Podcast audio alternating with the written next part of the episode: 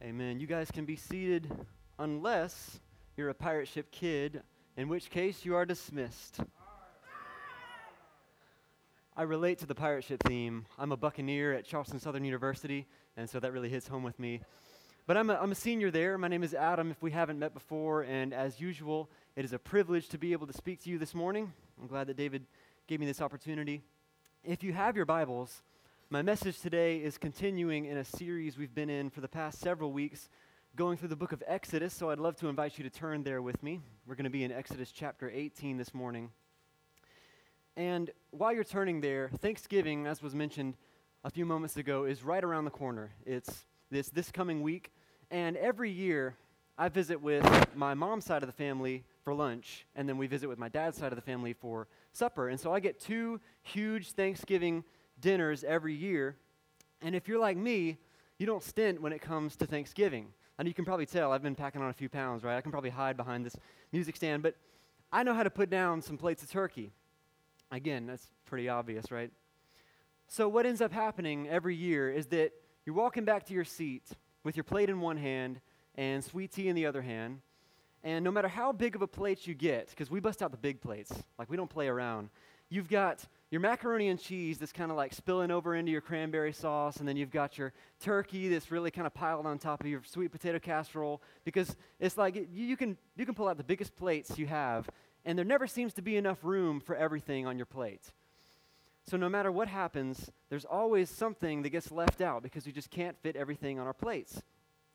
And maybe you've never experienced this before, right? Maybe I'm just a glutton, I don't know. But our lives, when you think about it, are a lot like those Thanksgiving dinner plates. There's only so much that we can carry at one time. There's only so many responsibilities and tasks that we can put on our plates at one time before they start to overflow and before we start to feel the weight of everything. Now, the, the fact of the matter is that some people have a bigger plate than others, right? That's just the way that it is. I tend to be able to fit a lot of things on my plate at one time without getting overwhelmed. And I'm not bragging, but I'll give you an example couple years ago, I was still in college, and so I'm writing papers, I'm taking tests. On top of that, I'm balancing a part time job, and I was pretty involved in student ministry at the time. And on top of all that, I had time to write and publish a book. And it sounds like I'm bragging, but I was just really looking for an example to mention my book. So now you have to buy it. It's available on Amazon. It's called Bubblegum Gospel. So that's my plug for the day. But some people have a smaller plate. And understand there's nothing any worse or better about having a different size plate. But having a smaller plate simply means that you're probably more uh, uh, one track mind focused. You can focus on one thing at a time. You're more detail oriented. You're probably better at prioritizing. See, I mentioned that I had time to write a book. I never said it was good, but it's good. Trust me, you should read it. So that's just the way that things go. We have different sized plates, and some of us can carry more things at one time, some of us can't. There's nothing, again, there's nothing wrong with having a small or a big plate. But what we all have in common, regardless of how big your plate is, how much you can carry, the one thing that we all have in common is that there comes a point where we can't fit anything else, where we realize that we've got too much on our plates and it's starting to spill over, and we feel the weight of that, and we get overwhelmed and we get burnt out. And the question that I think we need to ask ourselves this morning is what do you do when you have too much on your plate? What do you have when you feel the weight of everything, all your responsibilities, and you just can't carry it anymore? You see, our society, unfortunately, is one that praises having a lot on our plates. Our culture is one where it says the more you have on your plate, the more responsibilities you have, the more you have going on in your life, well, then the more successful you must be. And that's what we assume, but really that couldn't be farther from the truth. Because in turn, we end up missing out on some of the best parts of life. Most families today don't even eat dinner together anymore. One, because it's not valued like it used to be, and secondly, we just don't have time. We have so many other things going on in our lives that we don't make time for the things that matter the most. So, what do you do when you need to delegate? What do you do when you have too much on your plate? And that's why this morning we're looking at a real life example, a real historical example of somebody who needed to delegate. And if you've been with us for a while, you already know his name is Moses. So it's Exodus chapter 18. We're going to start with verse 1. Let's read this passage. And it says this Jethro, the priest of Midian, Moses' father in law, heard of all that God had done for Moses and for Israel, his people, and how the Lord had brought Israel out of Egypt. Now Jethro, Moses' father in law, had taken Zipporah, Moses' wife, after he sent her home, along with her two sons. The name of one son was Gershom, for he said, I've been a sojourner in the foreign land. And the name of the other, Eliezer, for he said, The God of my father was my help, and delivered me from the sword of Pharaoh. Jethro, Moses' father in law, in case you've forgotten who he is, came with his sons and his wife to Moses in the wilderness where he was encamped at the mountain of God. And when he sent word to Moses, I, your father in law Jethro, am coming to you with your wife and her two sons with her. Moses went out to meet his father in law and bowed down and kissed him. And they asked each other of the welfare and went into the tent. Then Moses told his father in law all that the Lord had done to Pharaoh and to the Egyptians for Israel's sake, all the hardship that had come upon them in the way, and how the Lord had delivered them. And Jethro rejoiced for all the good that the Lord had done to Israel, in that he delivered them out of the hand of the Egyptians. Jethro said, Blessed be the Lord who has delivered you out of the hands of the Egyptians and out of the hand of Pharaoh, and has delivered the people from under the hand of the Egyptians. Now I know that the Lord is greater than all gods, because in this affair they dealt arrogantly with the people. And Jethro, Moses' father in law, brought a burnt offering and sacrifices to God, and Aaron came with all the elders to eat bread with Moses' father in law before God. The next day, Moses sat to judge the people, and the people stood around Moses from morning until evening. When Moses' father in law saw all that he was doing for the people, he said, What is this that you're doing for the people? Why do you sit alone and all the people stand around you from morning till evening? Moses said to him, Because the people come to me to inquire of God. When they have a dispute, they come to me, and I decide between one person and the other. And I make known to them the statutes of God and his laws. Moses' father in law said to him, What you are doing is not good. You and the people with you will certainly wear yourselves out, for this thing is too heavy for you. You're not able to do it alone. Now obey my voice. I'll give you advice, and God be with you. You shall represent the people before God, bring their cases to God, and you shall warn them about the statutes and the laws, and make known to them the way in which they must walk and what they must do. Moreover, Look for able men from all the people, men who fear God, who are trustworthy, who hate a bribe, and place such people over the and place such men over the people as chiefs of thousands, hundreds, fifties, and of tens. And let them judge the people at all times. Every great matter they shall bring to you, but any small matter they can decide themselves. So then it'll be easier for you, and they will bear the burden with you. If you do this, God will direct you, and you will be able to endure. And all this people also will go to their place in peace. So Moses listened to the voice of his father in law and did all that he had said. Moses chose able men out of Israel and made them the heads over the people, chiefs of thousands, hundreds, fifties, and tens, and they judged the people at all times. Any hard case they brought to Moses, but any small case they decided among themselves. Then Moses let his father in law depart, and he went away to his own country. Let's pray this morning. Father God, we love you and we thank you that we get to do this freely, that we get to gather in your name. I just pray that you would speak through me, that you would remove any distractions this morning, and that your word uh, would go out into this community, God. And so we just praise you this morning. We give you all the glory. In your name we pray, amen. So, in the past few weeks, there's a lot that's been going on. And again, if it's your first time with us, you can actually go back and listen to past sermons on our website if you feel the need to catch up. But most of you have actually been following along in your Bible reading, hopefully. So you kind of already know what's going on in this story. But I'll give you just kind of an elevator pitch recap of what all has happened. Moses is one of the most well known names in the whole Bible. Pretty much everybody knows who this guy Moses is because he plays a huge role in the Old Testament, to say the least. So God has specifically chosen Moses to lead his people, Israel, out of the hand of the Egyptians. And again, if you've been keeping up with your Bible, you already know kind of what happens in the story. But later we're going to see that it's through Moses that God establishes a new covenant. He, st- he establishes the moral law, the Ten Commandments, and various uh, ceremonial and cultural laws, the law codes. And so he also speaks to Moses through the burning bush. We saw that the first week. And we had the incident where he strikes the rock and the water comes out. So all this stuff is happening through Moses, and it's all centered around these people known as Israel. And so, needless to say, Moses has a lot on his plate. He's playing a huge role in the biblical narrative.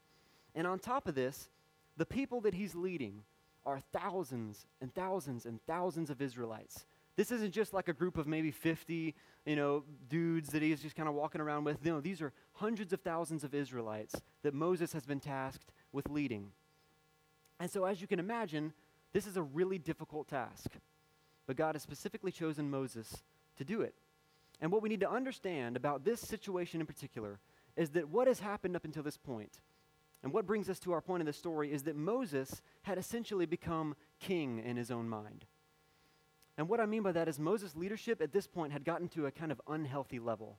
He was playing king because he, after all, he's the only one that's leading these thousands and thousands of Israelites. And so his leadership had gotten very unhealthy. I mean, can you imagine if that were you? Put yourself in Moses' shoes. Imagine if you were in charge of leading hundreds of thousands of Israelites. Is that even possible? I would say no. There's no way I could do that. And so we empathize with Moses. We understand why his leadership got to this unhealthy level. But that, that brings us to where we are in the story. So Jethro, Moses' father in law, says some very important things here that I think we need to take, uh, take into consideration. Look at what the text says again. It says, Jethro, the priest of Midian, Moses' father in law, heard of all that God had done for Moses and for Israel, how the Lord had brought Israel out of Egypt. Look at verse 10 again. Jethro said, Blessed be the Lord who has delivered you out of the hand of, Egypt, uh, the, out of the hand of the Egyptians. And verse 11 says, I know that the Lord is greater than all other gods. There's a theme here, and if you picked up on it, Jethro is acknowledging and recognizing God's authority. So he recognizes God's authority. This is the first thing that I think we need to take note of in this passage. The passage begins this way, and you see it throughout the whole passage is that this acknowledgement of the authority of God. Look at all that God has done for Israel. Look at how God rescued Israel. Nothing has happened thus far in the book of Exodus and in the whole biblical narrative, really, up until this point, that hasn't been of the hand of God.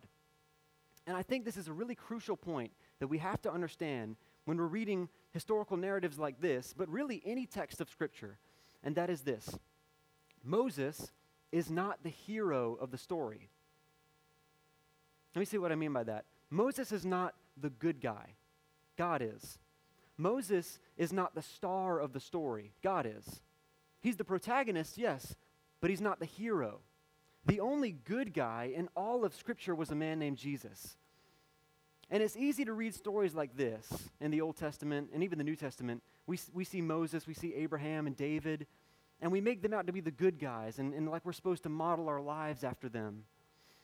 But really, they all serve one purpose, and that is to point us toward Christ. Every single person in the Bible, besides Jesus, points us toward Jesus. So we can learn things from them, absolutely. We can learn how they were faithful and they trusted God and God was faithful.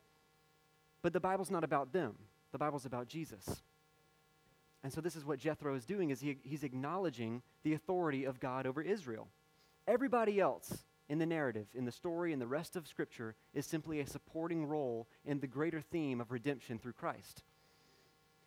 And you'll notice that every single person in the Bible, besides Jesus, has one thing in common, and it's this nasty thing called sin. They're fallen, sinful, broken people, just like us, who God uses to accomplish his will. David, for example, a man after God's own heart. David was an adulterous murderer. Abraham, the father of the faith, he tried to sell his wife as a sex slave. What about the New Testament? We look at Paul, the greatest missionary of all time. Paul used to murder Christians. What about Peter, another apostle? Peter was a racist who at one point didn't associate with anybody who wasn't Jewish. You see the theme here? All of these people are being used by God, but they're all scarred by sin. They're all imperfect, and they all serve one purpose to point us toward the one who was perfect, and that's Jesus. So everybody except Christ is sinful, and the same is true about us. So don't underestimate God's ability to use you in ways that you could never imagine. So this raises an important question, doesn't it? What is biblical leadership? We all have this sin problem in common, but why should we follow those whom God has appointed to positions of, of authority? What does it look like to be a biblical leader? Look at verse 17 with me again. It says, Moses' father in law said to him, what you are doing is not good. You and the people will certainly wear yourselves out, for this thing is too big for you. It's too heavy for you. You can't do it alone. Moses, like I mentioned earlier, he has a huge responsibility. Moses is leading the people that would bring about the bloodline through whom the Messiah would come into the world. That's Israel.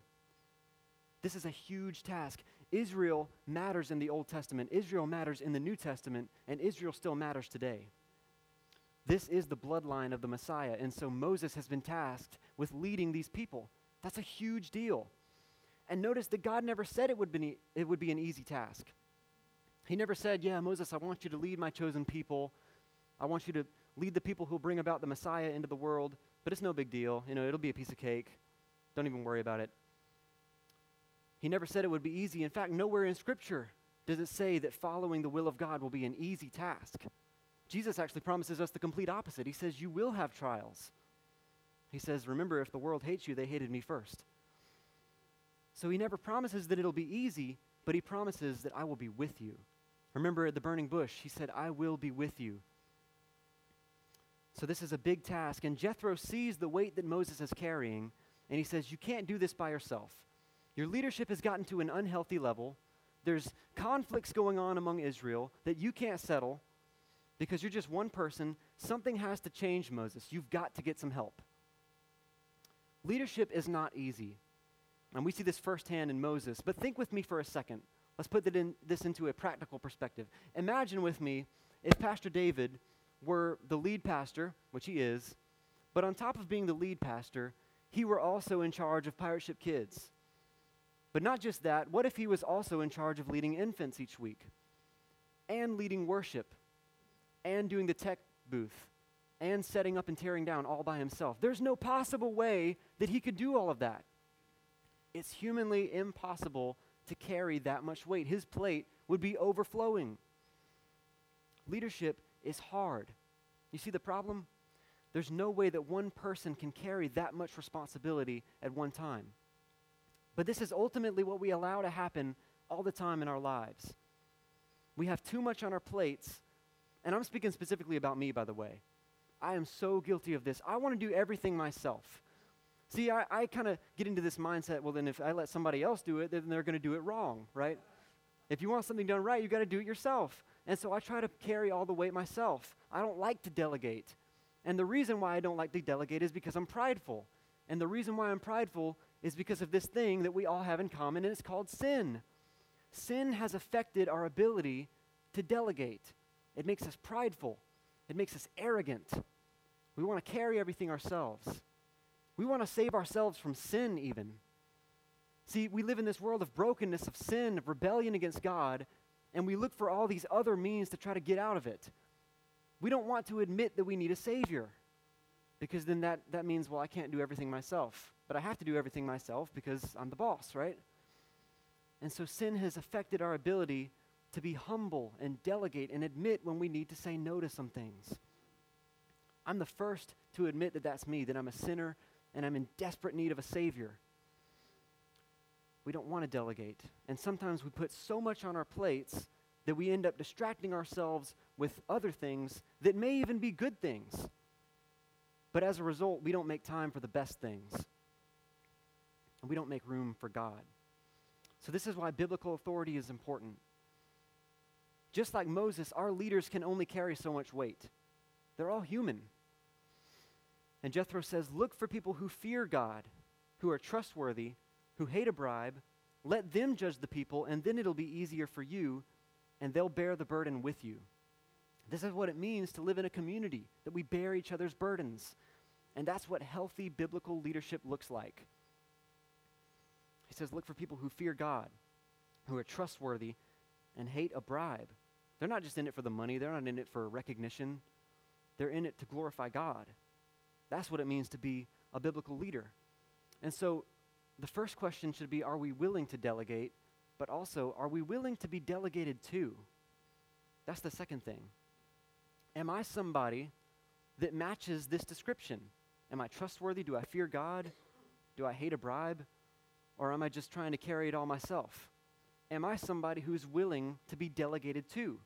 See, just like Moses, we have a responsibility the church as a whole, but even specifically here at Creekside, we have a responsibility to carry out Jesus' mission. And if we as the church are called to be the hands and feet of Jesus, to carry out his great commission that he left with his apostles, we can't do that without leaders. Again, that's why we do this in community. We're not in this alone, we're together in this, and we can't do it without delegating that authority. See, at the end of the day, even with all the good that Moses did, he's still human and he still got to an unhealthy level of leadership. But he's an example of a biblical leader, but he's still fallen. And we are too. All human beings are marred by this thing called sin. Even if he wanted to, Moses couldn't reach the hundreds of thousands of people and touch them all. He couldn't if he tried. There's no way that one man could carry all that weight, but one God did it for him.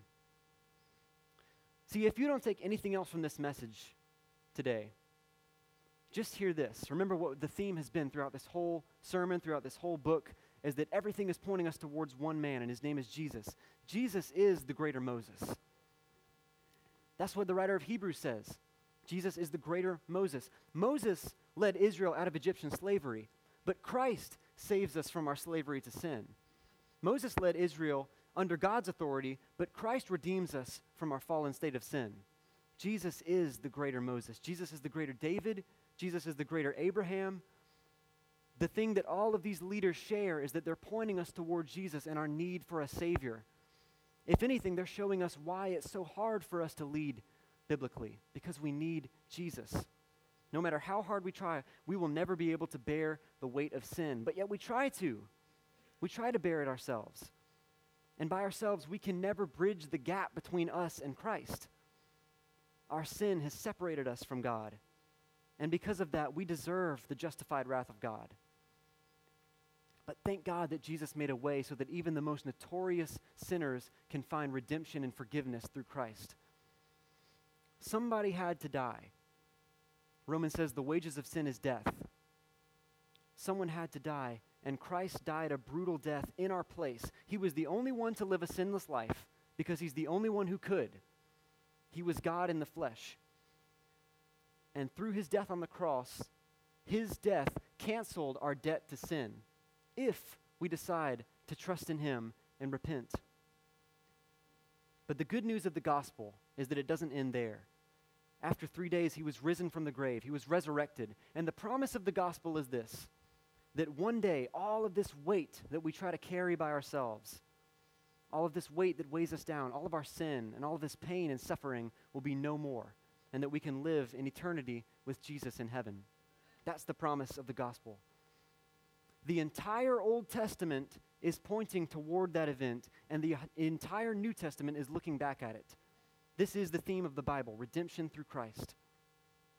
Jesus is the hero of the story because Jesus is the greater Moses. So, this week, as we go about our lives, will we be humble enough to admit when we have to say no to some things? Will we be humble enough to admit when we have too much on our plates?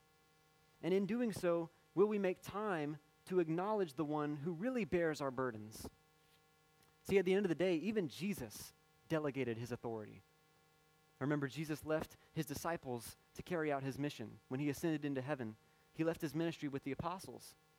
They carried out the mission of Christ, and anyone who claims to be a disciple of Christ is expected and commanded to carry out this mission as well.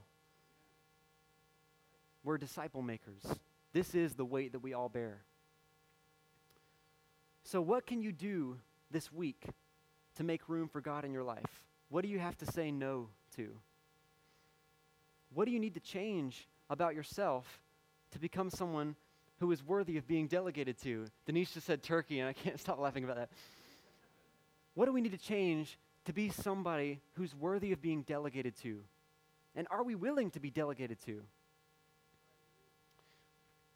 Before I close, I want to share with you a story that happened to me this week.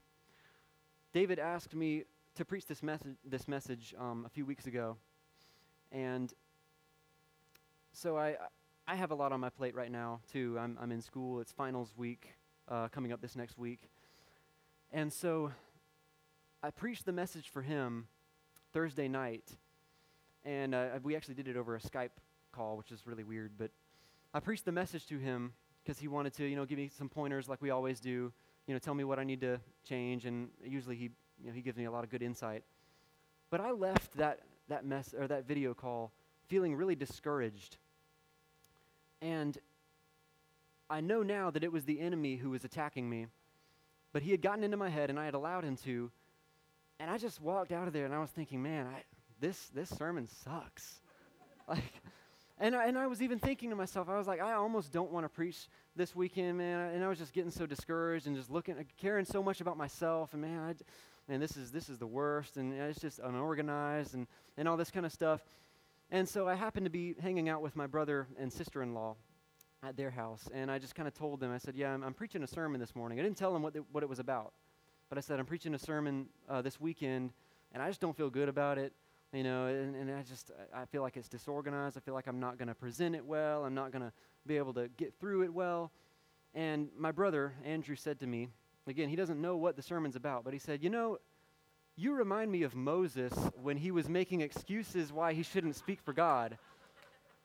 and I said, I said, "Thanks, God." God God will put you in your place sometimes to remind you that he's still in his place. And so what I realized is that I had been making, I'd been focused so much on, on me and making it all about me and making this sermon about me and how, how good of a sermon I could deliver that I had taken the focus off of God. And ultimately, everything that I do in my life serves to glorify God. And so, what I learned is that at the end of the day, my life is not really about me. My life is about the gospel of Jesus Christ. Remember, Paul says, It's no longer I who lives, it's Christ who lives through me. And so this week, I want to encourage you that the enemy will try to bring you down, and God will keep you humble. But ultimately, our lives are about so much, something so much bigger than just us. Our lives are about the gospel, and this is our eternity that's on the line here. So, are we willing to delegate authority? Are we willing to bear the weight of Christ's mission for the church?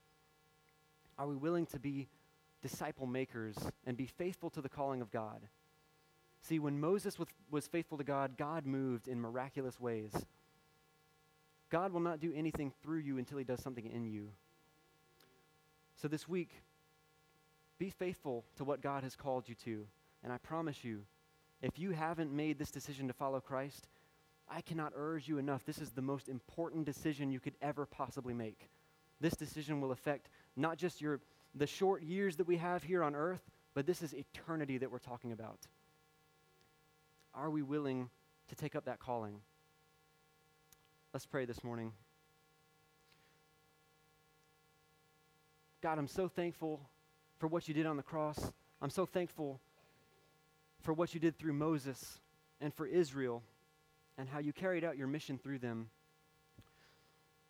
Lord, we just pray that we would know when to and be able to be humble enough to say no to things that we have weighing down on us that we'll know when to delegate and we'll know when and how to be willing to delegate. God, we love you so much and we thank you for your grace and your mercy this morning. All these things I ask in your Son's most precious name. Amen.